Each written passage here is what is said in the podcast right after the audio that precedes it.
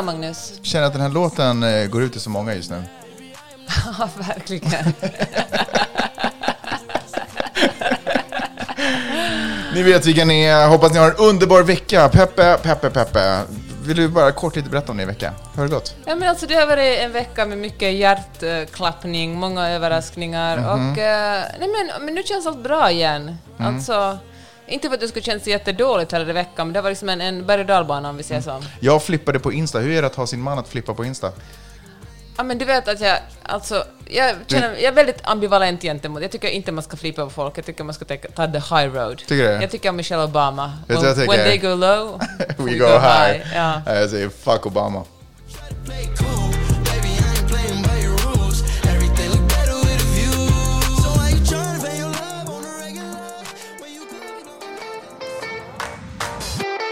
Du lyssnar på Magnus och Peppes podcast.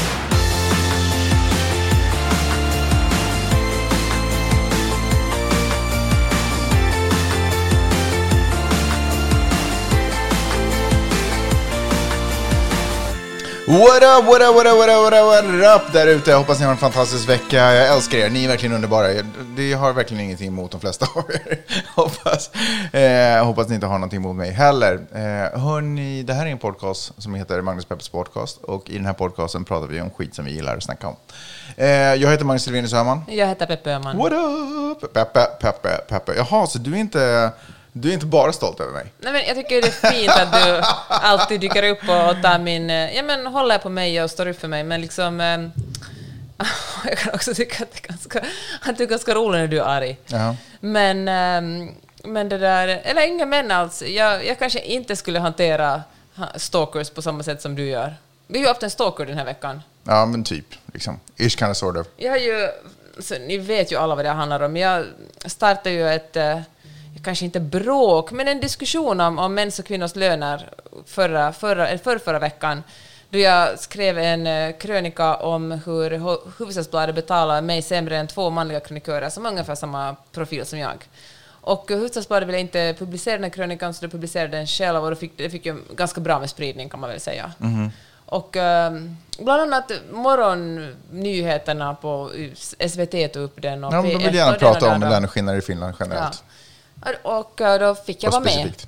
Men eh, en sak påmindes jag om det här, att när jag började tala om, om mäns och kvinnors löner.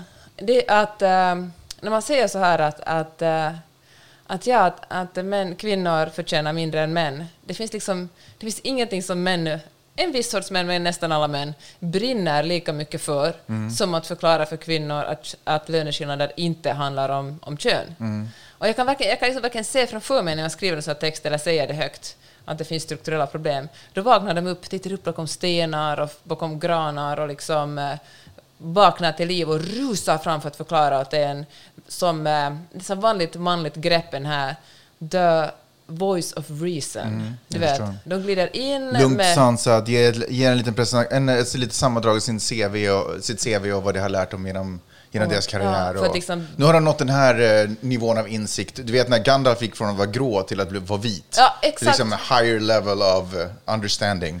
Och de kommer med ett sånt grundmurat eh, självförtroende som egentligen bara ligger på ytan, för man fattar ju att de är små och rädda inuti, annars skulle de inte känna det här behovet av att, för, att försvara sig. Nej.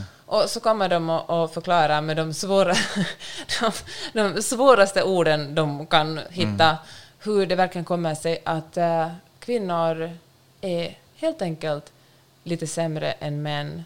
Och det måste man förstå, för så här är det i världen. Män förtjänar sin lön och eh, kvinnor förtjänar lite mindre lön. Ja, men eh, det är ju alltså, det är så här att det händer, det händer ju varje gång. Det är ju liksom inte min första rodeo som vi säger här i USA, att, att bråka om, om eh, manligt och kvinnligt. Men, eh, men de är verkligen så otroligt förutsägbara de här männen. Och ibland är det till och med samma män som dyker upp. Ja, ja, men då var det en annan kille på, på Hu- Husesbladet som först höll på att kommentera på Facebook om mig och sen på min blogg och sen började han mejla dig och, och då, då hade du en liten Instagram-beef med honom, kan man säga så? Det var inte så mycket beef, jag bad honom att dra åt helvete. Ja. Jag, för, alltså, det som jag stör mig väldigt mycket på eh, i ungefär tio minuter, det är ju att eh, den här tonen de har liksom, de, de bygger upp någon form av rökridå av att de har ett lugnt och sansat samtal, precis som du beskrev det som Voice of Reason. Men om man läser vad de faktiskt skriver så är de sjukt nedlåtande. Eh, och översittare och, och liksom, eh, vi har ingen förståelse och det är ingen ambition alls, även fast de liksom, inom situationstecken för en diskussion så att vi kan Nej, lära oss. ska du drömma om att ta med sig någonting från diskussionen? Du vill bara predika. absolut inte. De vill bara presentera sin egen ståndpunkt och, och, och det är sjukt nedlåtande. Så jag kanske pratar på ett annat sätt och diskuterar och argumenterar och skriver på ett helt annat sätt. Men eh, det, är, det är liksom inte vackra ord som kommer ur dem bara för att de uttrycker sig lite eh, mer polerat, kan man kanske tycka. Jag säger fuck polerat och fuck dem. Eh, eller vill du säga något mer? Nej, men jag vill bara få ett slut på hela den här historien om mitt arvode på HBL, för jag tycker att det har nu tjatats om Ja, men den grejen, mycket. den är klar, eller hur? Nej, men jag ja, men den Ja. är klar, men jag vill bara säga, jag vill bara liksom så att de som lyssnar på den här podden också ska få ett avslut, jag har ändå pratat så pass mycket om den. Ja. Så här är det, jag hade ett möte med HBL på onsdagen, HBL kommer inte att höja mitt arvode, och det har de faktiskt sin rätt att inte göra. Alltså, Såklart. det finns ingen lag som säger det är deras tidning, de får betala folk vad de vill och vad de tycker att de är värda. De tycker att jag är värd lite mindre än de här männen, och det, jag, det kan jag inte säga något emot. Men det, och jag hade ju faktiskt lovat, jag hade liksom kommit överens med dem att skriva för ett lägre arvode innan jag visste att de betalar mer åt, åt vissa män. Mhm. Och då vill jag bara ha en förklaring på det här, och den här, den här förklaringen har jag ju letat efter nu flera veckor och Och den kanske typ nu har kommit, kommit i det här kommit. mötet. Ja, vad vad var förklaringen då? Att jag skriver sämre och de värderar de här männen högre än mig. Sa de att de värderar männen högre Ja. än dig? Ja. Men då, och det är väl, så är det då. ja. Kommer Och, du fortsätta skriva då? Jag kommer att fortsätta skriva åtminstone två krönikor till. Sen tror jag att de kommer att se upp samarbete i januari. För att då vet du när dammen har lagt sig och, Mm. och, och, och ingen tänker på det här längre. Men det är, fakt- det är helt okej. Det är liksom... För att vara, alltså jag, jag vill faktiskt inte att det här ska ha så himla mycket fokus, för det handlar verkligen om jättelite pengar. Alltså när killarna får 300 euro, jag får 200 euro, det är verkligen jättelite pengar. Alltså Mm. och det är typ en krönika i månaden det Ja, handlar om. ja. Så att i praktiken det är är, det en, en, stor skillnad. är det liksom. 300 euro i månaden. Ja. Eller en 100 euros skillnad i månaden. Precis, så, så liksom min ekonomi kommer att stå sig även om de ser ut samarbete. Men det som jag tycker är otroligt fint att den här diskussionen har fått ett större liv, att folk verkligen börjar Alltså, det är ju ingen, det är ingen ny diskussion, men den är, någon har blåst liv i den och folk talar om den på olika håll och funderar över sina egna löner. Och, och kanske man som kvinna känner att man har rätt att, att äh, granska sin egen uppdrags eller arbetsgivare och, och ställa henne mot väggen. Mm.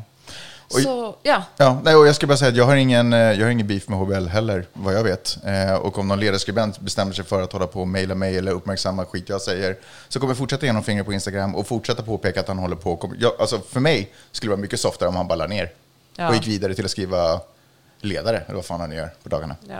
Ja, jag har faktiskt ingen beef mot Hufvudstadsbladet heller och jag tycker verkligen att det är jätte, jätteviktigt att eh, vi prenumererar på tidningar, både vara HBL eller Vasabladet eller Österbottens Tidning eller DN eller New York Times eller Svenska Dagbladet eller El Pais, fan vet jag. Oj. Men eh, få, det är jätteviktigt för Supporta journalistik. att... Exakt. Ja. Bra, eh, ska vi dyka in i eh, veckans eh, avsnitt då? Yes.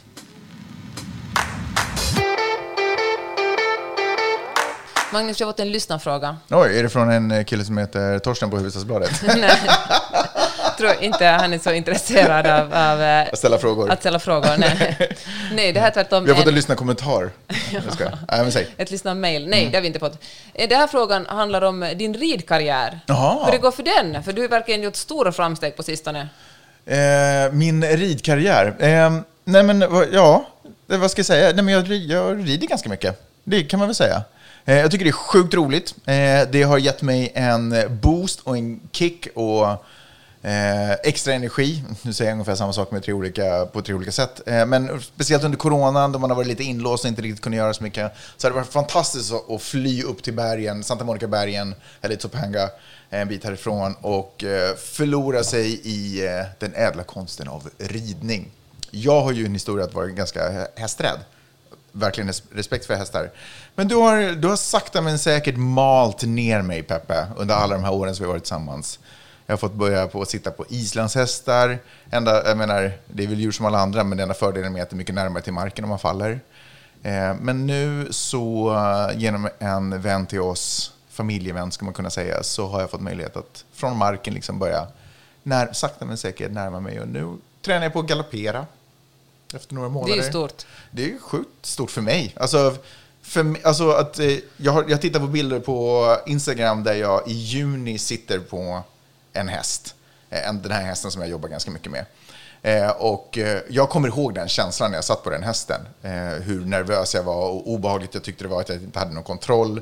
Alltså någonstans så har ju min relation till hästar handlat om att det är så här, det är husdjur och ett fordon. Så att jag har liksom haft svårt att förhålla mig till det. Det finns, det är som att jag känner att det borde finnas en knapp för den att starta och en knapp så får den att bromsa. Men, jag har liksom, ja, men när det inte är så riktigt på samma sätt. Så det var liksom en, en resa, eller du vet, man lär känna en annan sorts varelse. Men ah, det blir en aha-upplevelse för dig hur mycket jobb det är att rida en häst. För det är verkligen inte bara ett fordon. Eh, Det här, alltså- ja, men det här som du gärna vill trycka på, att, att rida är tungt. Ja, Men men, det, inte det är men det är tungt, klart men att det det är... krävs mycket muskler Ja, men det är klart att det är en fysisk uppgift. De är säkert i ganska bra skick, de som, de som rider. Jag vet inte vad du vill att jag ska säga. Ska jag säga att du är stark? Är det det? Var det så svårt? Ja, du är, Peppe, du du är en maskin när det kommer till att rida. Nej, men jag tycker det är superkul. Eh, sakta men säkert. Och det men det är så roligt också att jag får möjlighet, jag går ju inte i en ridskola. Eh, Du ger mig tips och tricks här och där och den här ägaren av hästen ger mig tips och tricks. Så det är så roligt att jag får också få leka med det. Jag får träna lika mycket att stå på hästen eller att sitta baklänges på hästen eller att bara sitta barbacka eller du vet, galoppera upp för backar. Eller, jag får göra precis vad jag vill och i vilken ordning jag vill. Det är inte sådär, nu kör vi det här fram och tillbaka i, i två timmar. Det tycker jag är supernice. Det är jättekul. Jag är inte så mycket för att gå i skola. Jag vill hålla på med praktiskt eh, utövande. Ja, det är bra. Du är duktig. Mm. Men jag har, jag har, lite, jag har några mål, eh, milstolpar kvar. Eh, ut och, jag skulle, alltså min dröm är ju dels att få liksom, full galopp i vattenbryn. Ja, det visste jag inte. Det är ju, alltså, men vem vet vad, jag vill ha den här frihetskänslan, jag, frihetskänslan, jag söker den. Eh, vattenbrynet, full galopp Mm. och bara splasha bara för att få det på bild.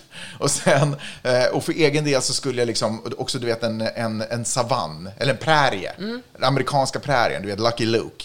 Eh, full galopp, eh, lo, låtsas att jag jagar någon tågrånare och liknande. Och bara full galopp skulle det vara. Och så kanske det, det ligger någon, av någon underlig anledning en, en trästam Jag fälld. skulle hoppa också. Och, så, och precis, då bara flyger man över det. Ingen, det är ingen big deal, man bara drar. Flyger över den och så framåt. Och sen så heter det så bara woo, så bromsar man och hästen bara stannar upp och så bara fortsätter vi gå. Det är kanske är en liten banjo i bakgrunden. Då kommer en skallerorm och hästen bara reser sig på bakbenen. Men det är lugnt, jag sitter kvar. Jag lutar mig lite framåt, tar tag i manen ordentligt och så eh, lyfter jag av hatten och så samtidigt vinkar jag till dig med hatten. Magnus, du måste ha hjälm.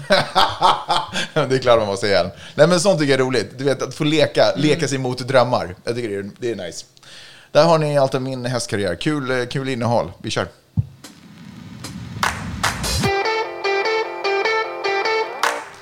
Här i USA, eller faktiskt också resten av världen, brukar man tala om hur Fox News har varit Donald Trumps liksom, eh, ally, Mhm. allierade. Mm. Och, eh, och det tycker jag är lite slarvigt sagt, det har du sagt många gånger i den här podden, för det finns ju två delar av Fox News, där det finns nyhetsdesken... Fox Channel. Fox Channel. Okej, då finns det Fox Channel, det finns Fox News som är nyhetsdesken och då finns det den här opinionsavdelningen där eh, Laura Ingraham och Tucker Carlson och Sean Hannity och de här riktigt eh, häftiga opinionsbildarna som säger, eh, ja men som inte kommer med nyheter, som ofta till och med sprider konspirationsteorier, som säger saker som gör att folk blir, eh, känner saker. Och alla vet ju att, att känslor, det är det stora Ja, men det är den viktigaste valutan Ja, det är den nya faktan. värld. Ja, det är känslan, är kanske är nya fakta, men det är också en stor valuta. Alltså den som får folk att känna mest vinner. Mm. Ja, ja, sätt, det är det Mm. sociala medier går runt på. Och, eh, men eh, under, under det här presidentvalet så visade det sig att Fox News bör, har börjat ta lite avstånd till Donald Trump. Och då främst nyhetsdesken som var först med att annonsera ut att, att Arizona kommer att gå till Joe Biden. Och, eh, ja, men det har vi säkert talat om tidigare i podden. Men det har också lett till att många av Fox News-tittare har lämnat Fox News. Deras tittarsiffror har gått ner radikalt. För de här många Trump-supportrar tycker inte om det de ser. Ut- Så då har de valt att se på något annat, som till exempel uh, OANN, som heter One American News, uh, står sista inne för. I alla fall en sån här konspirations, mer eller mindre konspirationssajt. Eller Breitbart, eller många, det finns ju hur många som helst sådana här nyhets, eh, som inte ens är liksom eh, mediehus, utan som är människor som vill tjäna pengar på att folk ger dem klick, men som utger sig från att vara nyheter, men som är väldigt, väldigt konspirationsteoretiska och lutar sig i det här fallet väldigt mot Donald Trump, eftersom de vet att Donald Trump väcker känslor. Ja. Och, eh, och då har vi ju, du och jag har ju pratat om här hemma där, om, om, om Fox News har gjort det avsiktligt och de verkligen känner att nu måste de kunna behålla sig, som, liksom hålla kvar på något sätt rykte som så seriöst mediehus och därför väldigt tydligt liksom har fortsatt på den här linjen. De har ju inte liksom spett på det här att, att det var någon slags valfusk involverat i valet som så många av de här alternativa medierna har gjort. Och, eh, och de, förutom att de här programledarna som har sina opinionsdelar, de har kört på som vanligt. Ända tills... Ska vi sluta prata om dem som alternativa medier och kanske mer bara prata om dem som inte vilka ord. opinionsmedia? Jag vet inte. Åsikts, Men åsiktsradio. Åsiktsmedia kanske är bra då. Ja. Okej, nej men det är sant. Alternativa medier, då, då ger man ju dem liksom, klassificerar man dem som medier. Ja, de, är inte, de är inte en av, jag höll på att säga inte- oss, men en av det Det liksom. är ju inte journalistik. Nej, 100% Kanske man inte. ser det, Ja. icke-journalistiska medier. Ja. Kan, kan det vara ett ord då? Det kan vara ett ord.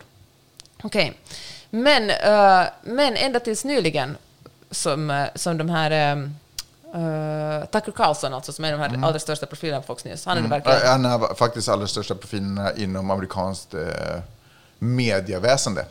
Är det till och med han som har till och med kampanjat med Trump? Alltså? Han har inte ens tagit någon slags journalistisk distans, utan verkar han är en god vän med Donald Trump. Till och med Eh, det är Hannity. Det är Hannity, okej. Fan vad skönt, jag blandar alltid ihop de två. I alla fall, det finns en, eh, en jurist som heter Sidney Powell. Och hon har eh, jobbat för, hon är Trumps kampanj och, och valjurist. Okej. Och hon har jobbat väldigt mycket för att eh, få röster, uh, uh, alltså man ska ta bort röster för hon säger att de är liksom falska, de är liksom the Olagliga. olagliga. Och eh, hon har spridit en sån här, em, en sån här konspirationsteori att någon har gått in i de här valmaskinerna och hackat dem och liksom gjort så att Joe Biden har fått fler röster än Donald Trump. Och det här är en konspirationsteori som verkligen har, har spridit väldigt hårt, bland annat på Rush Limbo Show, som är, som är det största radioprogrammet och podden liksom bland höger, högerlyssnare, och som verkligen också bara är, men det är lite i stil med, med Sean Hannity och Tucker Carlson, det är verkligen mycket konspirationsteorier, men väldigt mycket känslor och, skrik. Mm var 20 minuter i måndags, då satt hon och pratade om det här, hur otroligt och helt oemotsagd, hur den här, hur den här, det här har blivit hackat och hur valet liksom, hur de val, rösterna bara försvunnit, de som gått till Trump och hur det har kommit mer röster på, på Biden och, och eh, jag fick verkligen liksom, eh, ja men hon fick mycket tid till det, och många människor lyssnade på henne. Men det som eh, var överraskande var att i torsdags, då tog Tucker Carlson upp det här, och han sa så här, att om det här verkligen är sant måste det här vara det allra största uh, dådet mot amerikansk demokrati genom Och det historien. stämmer ju, stämmer det är ju liksom en, en otrolig... Liksom, att, att, att, att föra fram den här anklagelsen är något otroligt, otroligt allvarligt och det liksom ruckar hela demokratin. Och han pratade i, i tio minuter om det här, hur liksom det här påståendet att tio miljoner röster skulle ha stulits från, från republikanerna och gått till, liksom, eh, till eh, Demokraterna. Ja. Och, eh, och så sa han också att han hade försökt kontakta den här juristen, eh, Miss, Miss Powell, och sagt att kan hon komma liksom med bevis på det här? Eller är det bara Att Tucker Carlson säger ja, det här. Tucker Carlson sagt det. Jaha. Kan hon komma med bevis på det här? För hon skulle kunna tala med henne. Men hon har sagt att hon, men hon sa att hon ville liksom inte komma med på den showen och hon, och hon hade varit väldigt sådär fientligt inställd mot, Mot honom, hans egen honom. show? Ja, mot, eh, ja. Va? Och, och det här ledde till att folk som tittar på honom inte var så att jaha, att gud vad intressant det här är, utan han har fått, nu har Tucker Carlson fått otroligt mycket hat för det här. Nu har liksom de, hans, hans före detta fans har liksom vänt sig mot honom och eh, sagt att han är, han är liksom opatriotisk, att han har liksom vänt ryggen mot Trump och att de inte kan lita honom, på honom längre. Och det finns liksom, ja, de, de, liksom, man förlorar sitt förtroende för honom. Wow, det här har Visst. jag inte hört talas om. Nej, men New York Times skriver om det idag. När, när hände det här? I torsdags ta- pratade han. Det här hon, gick i, hon var med i radioshowen på måndagen. Han pratade om det här torsdags. Vi spelar in det på lördag Mm. eftermiddag. Så de här eh, Trump, eh, liksom de här hardcore Trumpisterna, vad Ja. fasken man ska kalla dem för, de som nästan är med i sekten Trump. Ja. Eh, de, eh, de väljer, alltså så fort man säger lite emot så då, då Ja. även fast man har stött alltihopa hela vägen, så fort man ställer en fråga som Ja. är kritisk så då bara bort. Eller ifrågasätter någonting. då Gud, bara intressant. Visst är det. det är, men det som du säger, det är verkligen nästan som en sekt. Men frågan är hur Tucker Carlson kommer reagera på det här. Ja, det verkligen ska bli Kommer han, kommer han backa tillbaka för att få tillbaka sina fans? Eller kommer han vara sådär, wow, vänta nu, eller får han, kommer han få ett uppvaknande av det här på något sätt? Eller? Ja, det är intressant. Hur kommer, han att, hur, kommer det gå? Kommer Mm. han liksom att försöka, ja, gå ännu, liksom bli ännu, försöka spinna på det här och på något sätt ursäkta sig? Mm. Och, eller kommer han att hålla liksom, kom, känna, kommer han att känna som resten av, av Fox Channel, att, vi, att det här är en, en, att Trump är någon som håller på att förlora, han kan bli mindre och mindre och mindre, i, har mindre betydelse och vi, måste, vi kommer att finnas kvar som kanal. Eller kommer han att tänka att okej, Trump kommer att vara framgångsrik, han kommer kanske att grunda en, en Trump-TV där han själv kommer, då kanske han kommer att ta Tucker Carlson med dit och då kommer att bli en ännu större person. För det, det måste man ju säga att, att Trump, Trump har ju fortfarande ett jättestor fanbase. Ja, verkligen, såklart. Ja, Det jag tycker är sjukt intressant med det här är ju att, och det här är kanske någonting som eh, Fox, eh, olika program, har fått smaka på och nu då kanske det här också händer med Tucker Carlson. Och det är ju det här att, jag menar, under den tiden som Trump var president och, och under de här fyra åren så har de liksom kunnat mata på och försvara honom. Demokraterna har tyckt si om, om Trumps eh, kommentarer och Fox har kunnat vara sådär, fast det finns ju också den här sidan av Trumps kommentarer. Han har ju också gjort allt det här och, och han har gjort allt det här. Eh, och på något sätt känt att de har kunnat bidra till att vidga vyn av Trump för det amerikanska folket. Men det som händer är när man förlorar, när de nu på något sätt börjar förlora, så fort de ställer en liten kritisk fråga, är att de kanske känner att, men vänta, det är kanske inte vi som som informerar, eller som på något sätt inte styr, men som vägleder det amerikanska folket, utan det amerikanska folk som vägleder oss. De har bara hakat på oss för att vi har sagt de här sakerna, för att vi har pratat om de här grejerna. Det har inte varit tvärtom. De har inte hakat på oss för att vi har upplyst om saker. Nej. De har hakat på oss därför att vi har sagt det de vill höra. precis. Och frågan är om det kommer bli ett uppvaknande för dem om de är sådär, jaha, de här var aldrig våra följare. De bara humored oss så länge vi spelar ef- efter deras pipa. Men det är också intressant för de här programledarna är ju såna de, alltså de, de lever ju på sin följarskara. De gör ju annat också än, än alltså, de är ju influencers de också. Ja. Kommer de att... att Men det är ju eh, det som är att vara upp, att hålla på opinions. Ja. Det är ju en influencer. Det är ju exakt det det är. Ja, men det, ja, men ja, det är sant. Det ska bli bra att se hur de hanterar det här. Och, obero, och liksom, hanterar de det... Jag säger inte att det liksom behöver vara det slutet på deras karriär att hålla fast vid, stanna på Fox News. Och, men, eh, men det kan vara... Men, eller, alltså jag tror att det, liksom, fan, det är ganska tungt i båda vågskålarna, Mm. eller ganska lätt i båda vågskålarna, för det kan vara helt rätt att gå efter Trump. Han kommer ju säkert att... Han kommer ju inte att försvinna ur... eh, Liksom, han, kommer inte, han kommer att golfa ännu mer, Mm. men han kommer ju fortfarande att vara en person som man talar om i USA. Så det kan ju löna sig att gå till honom om man vill vara ännu mer kommersiell. Men då kanske man också förtro, förlorar en del av sin trovärdighet. Jag menar, att sitta på Fox News har ju ändå ganska mycket tyngd. Ja. I alla fall superspännande. Men vet du vad, jag tycker att alltid när vi talar om det här valet och liksom om, om presidentkandidaterna här så handlar det ju om eh, eller det är egentligen Donald Trump, för det är ju Donald Trump eller inte Donald Trump, det är ju så det här landet fungerar just nu. Det är ingen skillnad vem som står på Demokraternas sida. Men, eh, Ja, jag måste nog, alltså, jag hör vad du säger. Eh, och Joe Biden tror jag inte så hemskt många bryr sig om. Men jag tror att Kamala Harris Kamala ändå Harris. var nog folk intresserade av att se som en form av Ja, ledare. det är faktiskt sant. Det måste vi tala om. Hon är ju verkligen en stark ledare för Demokraterna. Men, eh, men som sagt tror jag att, att många som vägrar tro på någonting kritiskt gentemot Donald Trump, det handlar ju om att det handlar så mycket om identitet snarare än en politisk åsikt. Det handlar liksom om att då ifrågasätter man de, de som personer. De har investerat så otroligt mycket känslor i det och ingen vill bli ifrågasatt som person. Så är det.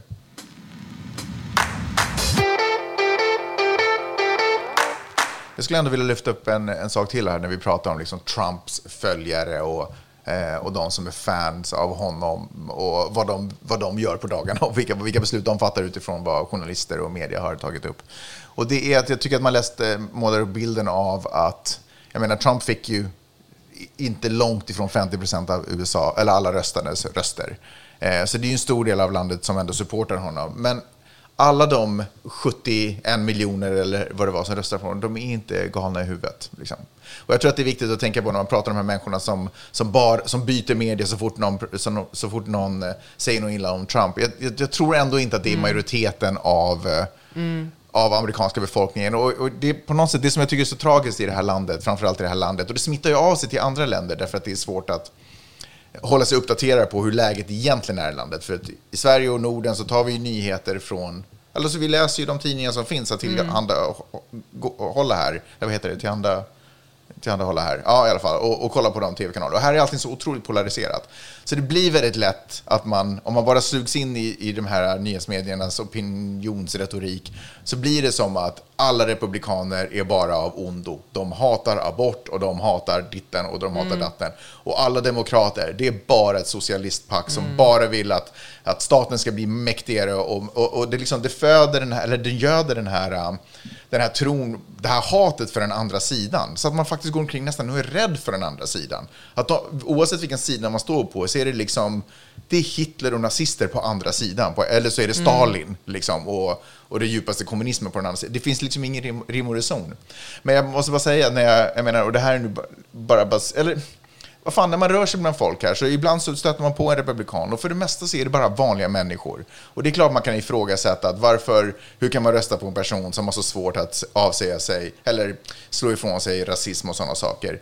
Men, och, och det är en legit fråga, men det är inte hemskt tydligt i, på liberal media i USA de saker som Trump ändå har gjort mot rasism. Han är faktiskt den enda presidenten, den första presidenten, och det är sinnessjukt att han är det, som har terrorförklarat KKK. Och det är, det är faktiskt ändå ganska anmärkningsvärt. Men, jag, men får jag bara säga en sak? Det är klart att han har gjort massa saker som är rasistiska och saker som han har sagt. Det är inte det jag säger. Men jag menar, det finns också... Ja. Det, det finns frågor som är större för många amerikaner än rasism och det kanske är beklagligt. Men det finns saker som också är, andra saker som är viktiga för amerikaner. Jag, var också, jag visste faktiskt inte om det där med KKK när du sa det, det är ju verkligen jättestort, men det är väl också en grej som han gjorde av alltså, det hade, alltså symbolvärdet. Symbolvärdet är ju stort, det är ju en sak man gör för att efter att ha sagt att, man, att, man, att också good people är nynazister. Jag menar, det var ett sätt att rädda, det måste vara ett sätt att rädda hans anseende.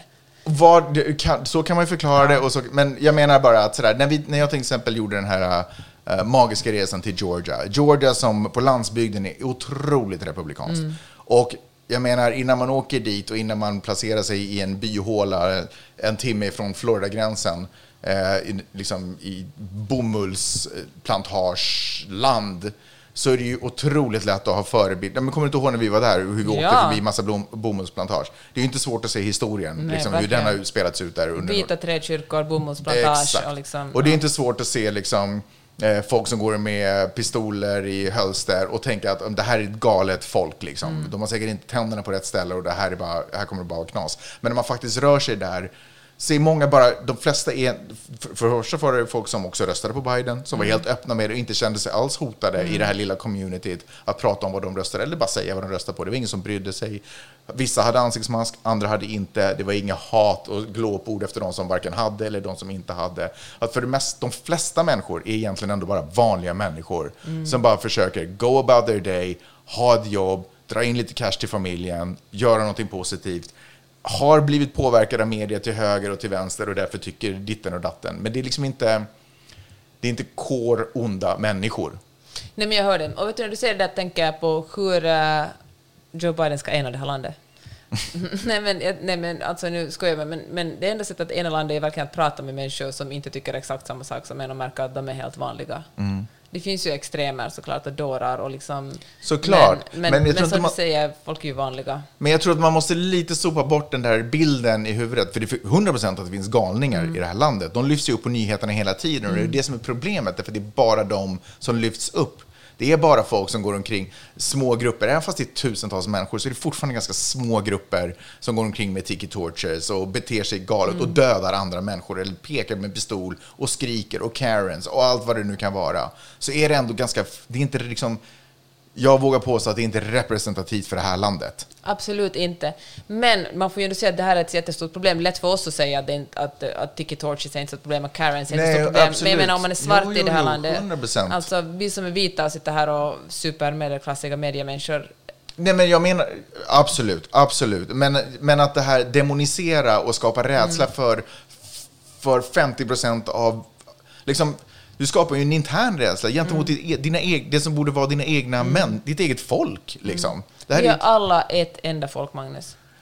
Okej, Förstår du vad jag menar? Jag förstår precis vad du menar. Jag håller faktiskt med dig den här jag gången. tycker att det är ledsamt. Ja. Eh, jag lyssnade på en NPR-podd där de sa de tre största faktorerna till att man röstar på visst sätt som man röstar. Vill du höra dem? Mm. Ja, shoot. Okej.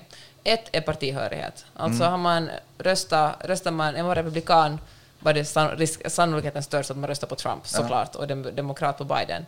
Men på nästa plats kom utbildning. Högutbildade röstar på Demokraterna, lågutbildade på, på Republikanerna. Så har det inte alls alltid varit.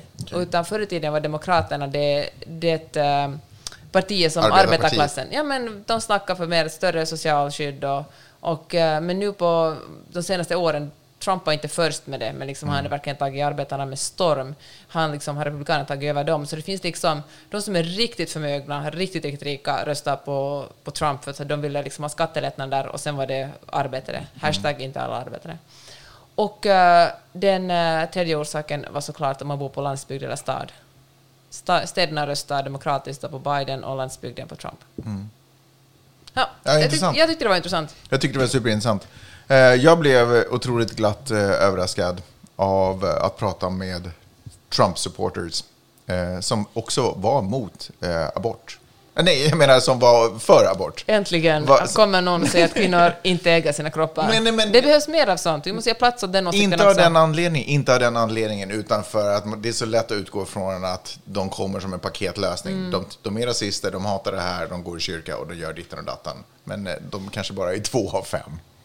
Förstår du vad jag menar? Man nöjer sig med det lilla nu för tiden. Jag är jag. ganska säker på att det finns demokrater som tycker att kvinnor inte borde ha rätt till eh, abort. Herregud, nu kommer jag känna, jag känner att jag håller på att förvandlas till en eh, gammal farbror som ska bara berätta historier från mina, mitt Dina händelserika, glansdagar. mina, mina glansdagar, mitt händelserika liv. Men ni måste förstå att jag inte gjort lumpen så jag har ingenting. Det är nu jag bygger upp mina historier för livet. Eh, när jag befann mig i Georgia så hade jag Alla den- vet att du var i Georgia. jag vet, men då hade jag den magiska förmånen. Och, alltså det, var, det, var helt, det, var en, det var min pojkdröm som, bara, som jag fick frottera mig i. Jag hade det fantastiska tillfället att sitta på en middag tillsammans, dels med min polare som, som eh, producerar film. Vår polare. Då var han bara min polare. Ja, ja, Eh, eh, han, stjärnan i filmen, Bruce Willis, var där. Han hade med sig två av sina polare och en, och en livvakt, typ vad man ska säga. Eh, och dessutom eh, två andra personer som spelade med i filmen var bland annat Wayne Gretzkys fru och Wayne Gretzkys son. Så, så de var där tillsammans med Wayne Gretzky. Så vi sitter alla runt det här middagsbordet och bara snackar. Och eh, en av de saker som vi pratar om är naturligtvis, naturligtvis det politiska läget. För vid den tidpunkten så var Joe Biden, Joe Biden inte klar och Georgia var dessutom en vågskål. Så att det, var liksom, det, var, det fanns anledning att prata om det. Och alla runt bordet, så gott som alla som hördes runt bordet var republikaner och Trump-supporters. Eh, och sen så eh, kommer, framkommer det, eller så brister det för Wayne Gretzkys fru eh, Janet att jag är ju svensk, hens är jag socialist. Så då blev det lite uppståndelse kring det och jag var så här, ja vad ska jag säga, ja så är det, det är jag. Så liksom, Du är socialdemokrat. Så- det är ändå en skillnad mellan... ja men i USAs ögon orkar gå in på liksom detaljer. Just to make it really clear, I am also a social dem democrat. Ehm, jag sa faktiskt att jag var det, social democrat, men skitsamma. Men eh, hon bara, ja, ja, bla, bla, bla, och så var det lite glåpord kring det. Eh, och så, så då var det, då var det liksom, det var schackmatt, vi var tvungna att ha en politisk diskussion om det. Och då var jag tvungen att bara bekänna färg och säga att ja, jag, jag är inte så mycket för Trump. Liksom. Och hon bara, va? Hur kan du inte vara för Trump? Vet du hur snäll och fantastisk han är? För då visade det sig att hon och hennes familj är ju kompis med honom. De har ju känt varandra länge. Jag tror att han till och med har, har skickat sin Air Force One Chopper, eller vad det fan det heter, hans liksom sta, alltså, USAs helikopter. För att, eh, för att hämta upp dem till eh, vad det nu kan ha varit, någon middag eller lunch eller något viktigt snack om cash. Inte fan vet jag. Eller Eh, ishockey.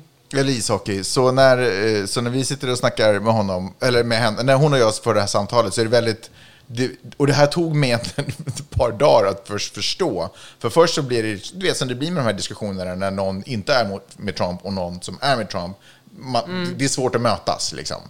För jag bara, ja men du får tycka vad du vill om honom. Jag håller inte med om hans strategi för vad som är bra i det här landet. Hon bara, America first. Jag bara, ja, fast till vilket pris? Och liksom, vad betyder egentligen det? Bla, bla, bla. Vi håller på lite bollar. Jag försöker ändå, det här är mitt första möte med de här människorna. Alltså jag har ingen möte med de här, men det här är liksom min första... Första gången ni träffas. Första, Första gången vi träffas. Och jag är dessutom där som min kompis gäst. Alltså, eller... Jag, alltså, jag vill inte...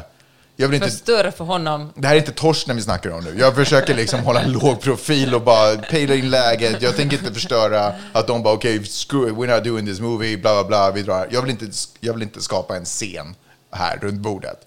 Men jag tänker också svara på frågor, liksom, om det är så att det ställs någonting till mig. Så, ja men det här är typ vad jag tycker, är det cool liksom? Kan vi, kan vi lämna det där? Men, men det som hände, eh, och hon, hon är ganska känslosam, fast ändå typ snäll och trevlig. Jag fick kanske någon servett slängd i ansiktet eh, av högsta välmening, ish. eh, men först efter så förstod jag det underliga i, eller liksom dissonansen när man sitter och diskuterar Trump och hans politik med någon som känner honom Personligen. personligen. För att hon kommer ju aldrig diskutera Trumps politik utifrån de konsekvenser det har på miljontals människor eller strategiska beslut han gjort med ditten och datten. Utan hon kommer ju bara se det som att det här är min polare. Han är i den här positionen. Om du snackar skit om min polare, då har vi liksom ett litet problem. Jag menar, om vem som helst av mina kompisar plötsligt av någon jäkla anledning blir president i Finland eller något annat land och bara river upp landet och det blir bara konstigheter och folk börjar kasta glåpor. Det är klart att jag någonstans ändå känner en lojalitet gentemot min vän och är sådär, okej, wow, wow, wow, wow. Jag vet att han, eller kanske det har hänt lite tokigheter, men du ska veta att varenda morgon han vaknar upp så är han så gör han verkligen sitt bästa för det här landet, liksom han följer sin tro på vad, vad som är bäst för det här landet och han har alla amerikaner i åtanke. Och det kanske är svårt att, när man bara, svårt att tro på när man bara sitter och tittar på nyheterna. Men det var ganska intressant att ha liksom en politisk diskussion med någon som känner duden. Ja, det är helt sjukt. Det är ju skitkonstigt. Hur gick det då? Eh, Vem nej, vann? Nej, det, alltså, jag, inte, jag, vet inte, jag vet inte vem som vann. Jag tog också en liten chansning. Jag tänkte så här, du, du vet, jag hade lätt kunnat bara, nej, jag tycker som ni, bla, bla, bla, låg profil. Men jag tänker, om jag har tur att få träffa de här igen, då kanske vi börjar bygga upp någon form av relation. Man kanske blir polare. Så det är mycket softare om man har en relation där de vet vad jag tycker och tänker och saker och ting. Då kan man ju en ärlig, kanske också mötas på ett ärligt sätt. Inte gå in som ett jättestort fan. För du kon, om du vill ha en, vet jag inte om du vill ha en vänskapsrelation med Wayne Gretzkys fru, men det är ju konstigt om du går in och är ett fan. Blir man kompis med ett fan? Om man är man kanske man gifter sig med sina fan. Jag hoppas du inte gifter dig med henne. Jag var Men- inte ett fan av henne, jag var ju ett fan av Gretzky. Alltså Ja. Wayne. Alltså the Gretzky. De hette ju alla Gretzky, men the Gretzky. Ja, men eh, så kan det, eh, det var absurt. Absurd situation var det. Så kan det vara.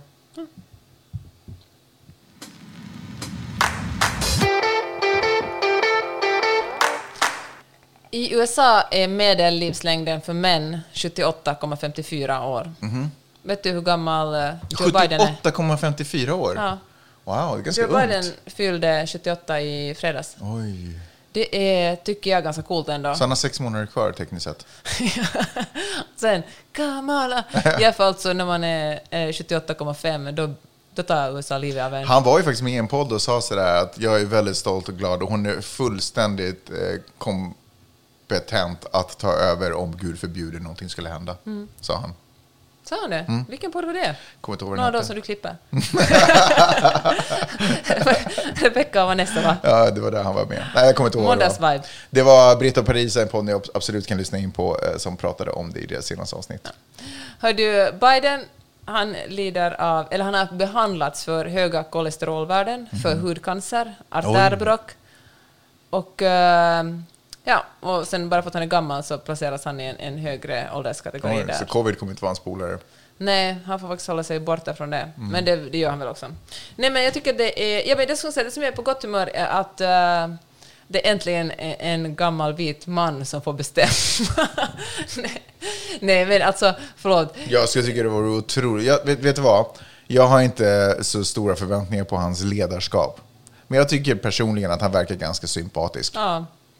Men jag tänker att om man har gått igenom det som han har gått igenom, förlorat sin första fru och sin Ja. dotter och sen senare sin son, då måste man i alla fall ha någon slags ödmjukhet inför livet. Jag antar det. Och eh, det som... eh, Gud, vi talar mycket Donald Trump. Ska vi försöka släppa honom sen småningom? Svårt att göra. Men han, eh, hans kampanjbudskap var ju både 2016 och nu att han är, inte är politiker. Och jag vet faktiskt inte om det är en bra sak att... att eh, eller jag tyckte inte ens då, och ännu mindre nu, att det, att det är någonting man ska skryta med. Jag, jag tror faktiskt att, att det är Joe Bidens styrka att höra att han har varit politiker i snart 50 år. Att han verkligen har, vet hur system fungerar, han känner folk, han liksom...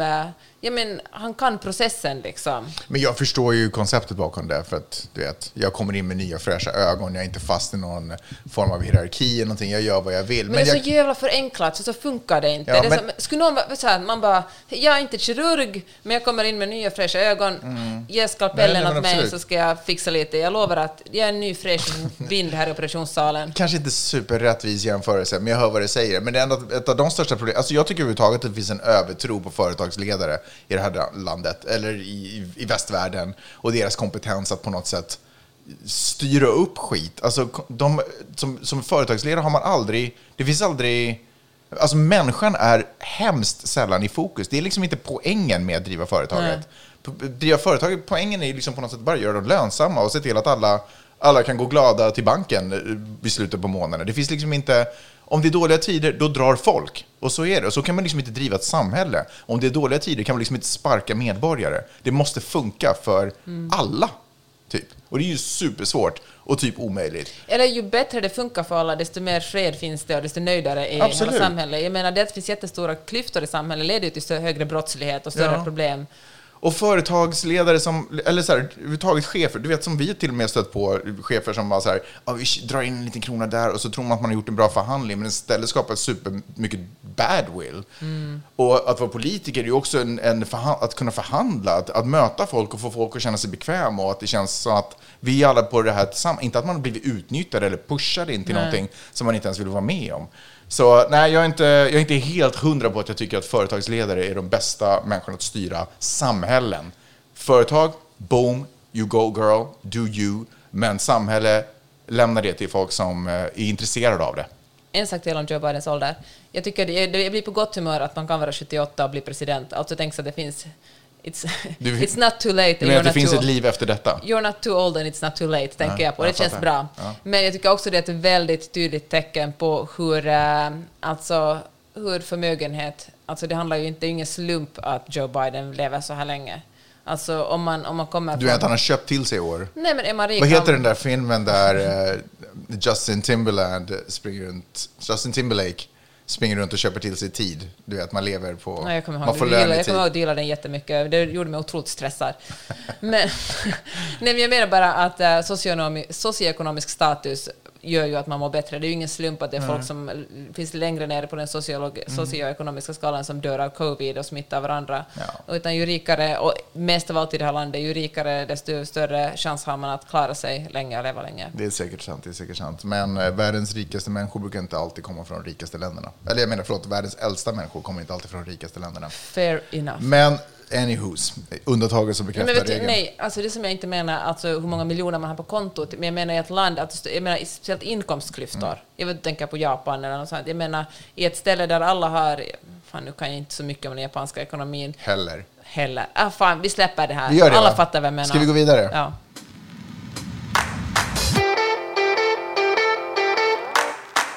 Det finns en eh, italiensk influencer med en big booty som helt plötsligt eh, efter att ha poserat på Instagram får en like. Och inte vilken like som helst. Utan att påven! Motherfucking Pope glider in i huset och bara I'm liking that. Dick, dick. Alltså hur, hur, jag höll på att säga genant, men whatever. Och nu är det så här, "Åh, vem är det som har gjort det? Vem är det som har haft kontroll Det var över? påven. Jag lovar att det var påven. Men kan, kan vi bara konstatera? Låt en påve leva alltså. So what? So what? Det är lätt att utgå ifrån att ja, men kanske hon push, eh, svankade lite, någon bara gled in på en like, kunde bara inte hålla fingrarna i styr. För man har gjort det så många gånger förr, fast liksom under ett annat konto. Så det har liksom aldrig varit problem. Men det kan också vara, varför får inte en påve lajka eh, unga kvinnor som är på väg upp i världen, eller andra konton för den delen? Vad tusen vet jag, det var inte porrkonto. Liksom. Det var inte... Alltså, förstår du vad jag menar? Vad är problemet? Vad är problemet med att påven likar Vad är problemet ett att, en att influencers äh, konto? gamla gubbar sitter och dreglar över 20-åringars rövar? Nej men, vad, alltså... Nej, nej, men, alltså, det är hundra eller jag- vad, vad är problemet med det? Vad är problemet med det? Ja men, skärp er. Nej men varför, vad är problemet med att uppskatta ungdom och skönhet? Därför att kvinnans kropp objektifieras. Nu, tog vi bort den här diskussionen från självaste, just den här på, jag tycker påven, det jag tycker det var en kul grej, jag vill verkligen inte fördöma den på något sätt. Men om du vill ta den diskussionen om vad det är för fel att uppskatta unga kvinnors kroppar, alltså därför att eh, det, för det första är det slemmigt att när gamla gubbar sitter och dreglar över unga kvinnor. Fine. Men vad är problemet? Nej men det är alltså därför att de kvinnorna objektifieras, kvinnor blir bara kroppar och då blir det så att man ser en kvinna, ska hon, kvinnans värde bedöms av hur hon ser ut. Ja. Jag, jag skulle säga att Instagram har ett problem där överhuvudtaget. Jag vet inte riktigt hur man med hjälp av Instagram kommer runt det på något sätt. Nej. Alltså, Vi går över till TikTok. like, like-knappen är där, bilden är där, Här sitter jag. Tick, tick. We good? We good.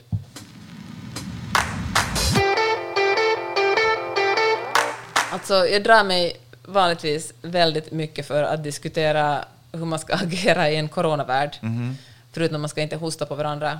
Men eh, en sak som jag tycker är lite så tragikomisk. Jag talade med en kompis här i veckan som sa att hon är jättebrådis för att åka på träningar, på handbollsträningar, för att eh, det är den sista träningen och sen sätter det någon slags så eh, Så det blir lockdown liksom. Sen är det något lockdown, så får man inte träna mer. Ja, så måste man skynda sig. Ja, sen börjar corona. Det där är ju liksom. samma sak som med den här, Man men- de influencers som har varit, eller det var någon PH-typ som var så här, nu snart blir det lockdown, så här, vi måste ut och parta fort som fan Ja. nu. Man bara, fast... Det är inte när lockdownen börjar börja corona. Alltså det, Nej, jag vet inte. det, alltså det finns, eh, visst är det lite roligt och jättedeppigt. Jag läste ju faktiskt en eh, debattartikel i Svenska Dagbladet skriven av någon som inte alls på något sätt, mig veterligen, är expert på det här området. Men den personen, hon, hon var... Ja, hon är kvinna, då var hon säkert inte Nej men, hon, nej men hon var professor i sådär, uh, pedagogik typ eller något sånt. Så det var liksom inte att hon var infektions... Skitsamma, men hon hade snappat upp en annan undersökning eller studie eller whatever. Eh, som pratade om eh, hur eh, man i västvärlden i olika länder, jag tror att det hade gjorts i Europa, på hur folk värderar typ självbevarelsedrift mot självuppfyllande. Förstår ni vad jag menar? Att sådär, dö eller Ha kul. ha kul. Ja, typ så. Eh, och Sverige var ett av de länder där vågskålen helt, typ, typ helt och hållet hade tippat över på ha kul i grejen. Att man inte har någon, alls någon känsla för, eh, för alltså så här, vad som på riktigt är hälsosamt och bra. Men, ja. För, för, hon, för hon lyfte upp det här, varför har vi, jag tror att rubriken till och med typ var något så här, varför har vi problem med munskydd i Sverige när det i andra länder ses som ett tecken på solidaritet? Och Sverige som ändå är liksom är posterboy för solidaritet, faktiskt. så på något sätt här, där så har man så otroligt svårt med den symbolen. Där är det tecken på svaghet och rädsla och så. Men kan det bero på att Sverige, ursäkta den här superenkla analysen då, men att Sverige inte har gått igenom något krig eller större katastrofer? Mm. Jag menar, i Finland lever ju folk eh, fortfarande, eller vars far och morföräldrar var, var med om kriget. Och, Ja. och jag menar, krig och sådana trauman sitter väl kvar i kroppen i typ sju generationer. Det sitter, sätter väl sig i ens DNA. Och jag tänker att... eh, den är så- stora recensionen som verkligen drabbar folk jättehårt. Vet du vad som är så jävla sjukt? Jag håller helt med dig. Alltså, Sverige har ingen känsla för krishantering. Man har ingen känsla för att nu måste vi alla, det är man ur huset, du vet. Det, det finns inte, man har ingen känsla för det. Den här solidariteten är inte där längre på samma sätt. Eh, Den, den verkar ha dött ut. Eh, Men, men någon form av känsla för kris har man. För kommer du ihåg i början? De tömde ju matvarubutiker. Lika mycket där som de gjorde i någon, överallt annat i just det. världen. Men sen på något sätt när det var tömt och det återhämtade sig, då, då var liksom faran över. Huff, vi kom undan, vi har alla toalettpampar hemma, we're good to go. Är inte det lite konstigt ändå? Ja. Men jag tycker att det är otroligt ledsamt att det gamla Sverige där vi liksom ändå hjälpte varandra, tog hand om varandra, det är över. Jag tror att vi har skapat ett så perfekt Men- system med myndigheter och, och lösningar så att jag som individ inte längre behöver göra någonting. Men kan det också bara vara en slump att det råkar bli så här? Att Sverige faktiskt, Sverige stod på något sätt vid ett vägskäl och det kunde faktiskt precis lika gärna ha gått så att Sverige var den som förespråkade an, ansiktsskydd Säger du att mest i det är hela Anders världen. Tegnells fel nu? Nej, alltså jag vill inte hacka på... Jag vet, känner inte. Jag, är som, jag vet faktiskt inte vad jag ska säga Han går i pension snart, vem ska vi nu ta råd av? Va, gör han Ja, det? jag tyckte det var snack om det. Eller han kanske väntar ut coronan. Ja. Så riktigt så snart går han väl inte person? Nej men att han bara, nej alltså inte sådär Han pension från det, down, jag, liksom. han bara peace, I'm, Jaha, jag, är, jag är ja, klar. Ja, ja, men det fattar man. Ja. Men, eh, ja, men kanske, ja, han är väl inte helt utanför ekvationen, men jag tror verkligen, jag har liksom inte svårt att se att Sverige skulle vara som du sa, posterboyen, den som var först i världen med ansiktsskydd och stanna hemma och inte... Får se, jag tycker Sverige har mycket att bevisa sig på den. Och, och det handlar, för mig, whatever, ha, ha ansiktsmask om ni vill eller inte, det skiter jag i. Men det här aggressiva argumenterandet, för, för, vänta förresten, vad fan snackar jag om? Jag var ju superaggressiv där själv. Mm. Jag tar tillbaka det, jag ska lugna ner mig, eh, alla andra ska också lugna ner sig. Okej. Men jag, jag, jag tror faktiskt att tiden har förändrats väldigt mycket. Ja. Hör du, så det säger bara gamla människor. Mm, det, det må vara hänt. Jag vill säga en sak till. Här är det ju Nu utegångsförbud. tog tiden slut. Här är det utegångsförbud. Just nu? Nej men klockan tio, mellan klockan tio och fem. Ja, men ni, man ska inte vara ute efter tio ändå. Vi, ska, vi går ju lägre sen nio. sover vi i evigheter. Det enda sättet vi skulle bli arresterade utomhus är att vi går ut i sömnen. eh, Ja. Det är böter på det va? Ja, men det tror jag inte. Jag tror att någon bara föser inne. Det beror på vilken hudfärg man har. Polisen, borde den få vara ute? Jag. Ah, Eh, Okej, hörni. Eh, jag tror att vi börjar runda av. Ska vi runda av med ett par goda nyheter? vad är det då? Eh, Trumps son Nej, vänta, är det hans Ja. svärson? Nej, nej, hans son, inte. Kushner. Är, Han fick covid. Han har... Bojaka! alltså, Donald Trump Jr, det var någon som skrev så här på Twitter, nu får vi äntligen veta om kokain botar covid. Ja. ja, det är konstiga, konstiga, konstiga, konstiga tider. Hörrni, Och det är inte över. goda nyheter. Alltså, man är ju ledsen för alla som får covid. Man kan ju inte säga att det är goda nyheter att någon blir sjuk. Jag tycker att vissa förtjänar det mer än andra. Alltså jag vill inte att någon ska dö. 100% inte. Jag vill bara lida lite. Jag undrar, alltså vår kompis Corey, som då trodde heja, är Trump-supporter, Heja. hejar på Trump. Nej, men han, ehm, vi slog, han och jag slog vad om att... eh, Ja, det var väl onödigt. ja, i alla fall, men han, sa, han ville slå vad om om den som förlorar måste få covid. Det var ett dåligt vad, tycker jag. Mm. Det var ett dåligt skämt också. Ja. Ja. Så ofta att du hänger ut honom här utan att han har någon chans att varken försvara sig eller förklara Ja, sig. så jobbar jag. Jag ska skriva en insändare till huset om det. Du kommer aldrig få följa med på våra resor mer. Hörni, eh, ha en riktigt trevlig vecka. Vi hörs snart igen. Tack för att ni har lyssnat. Puss och kram! Hej. Hej! Vet du det var någonting annat som vi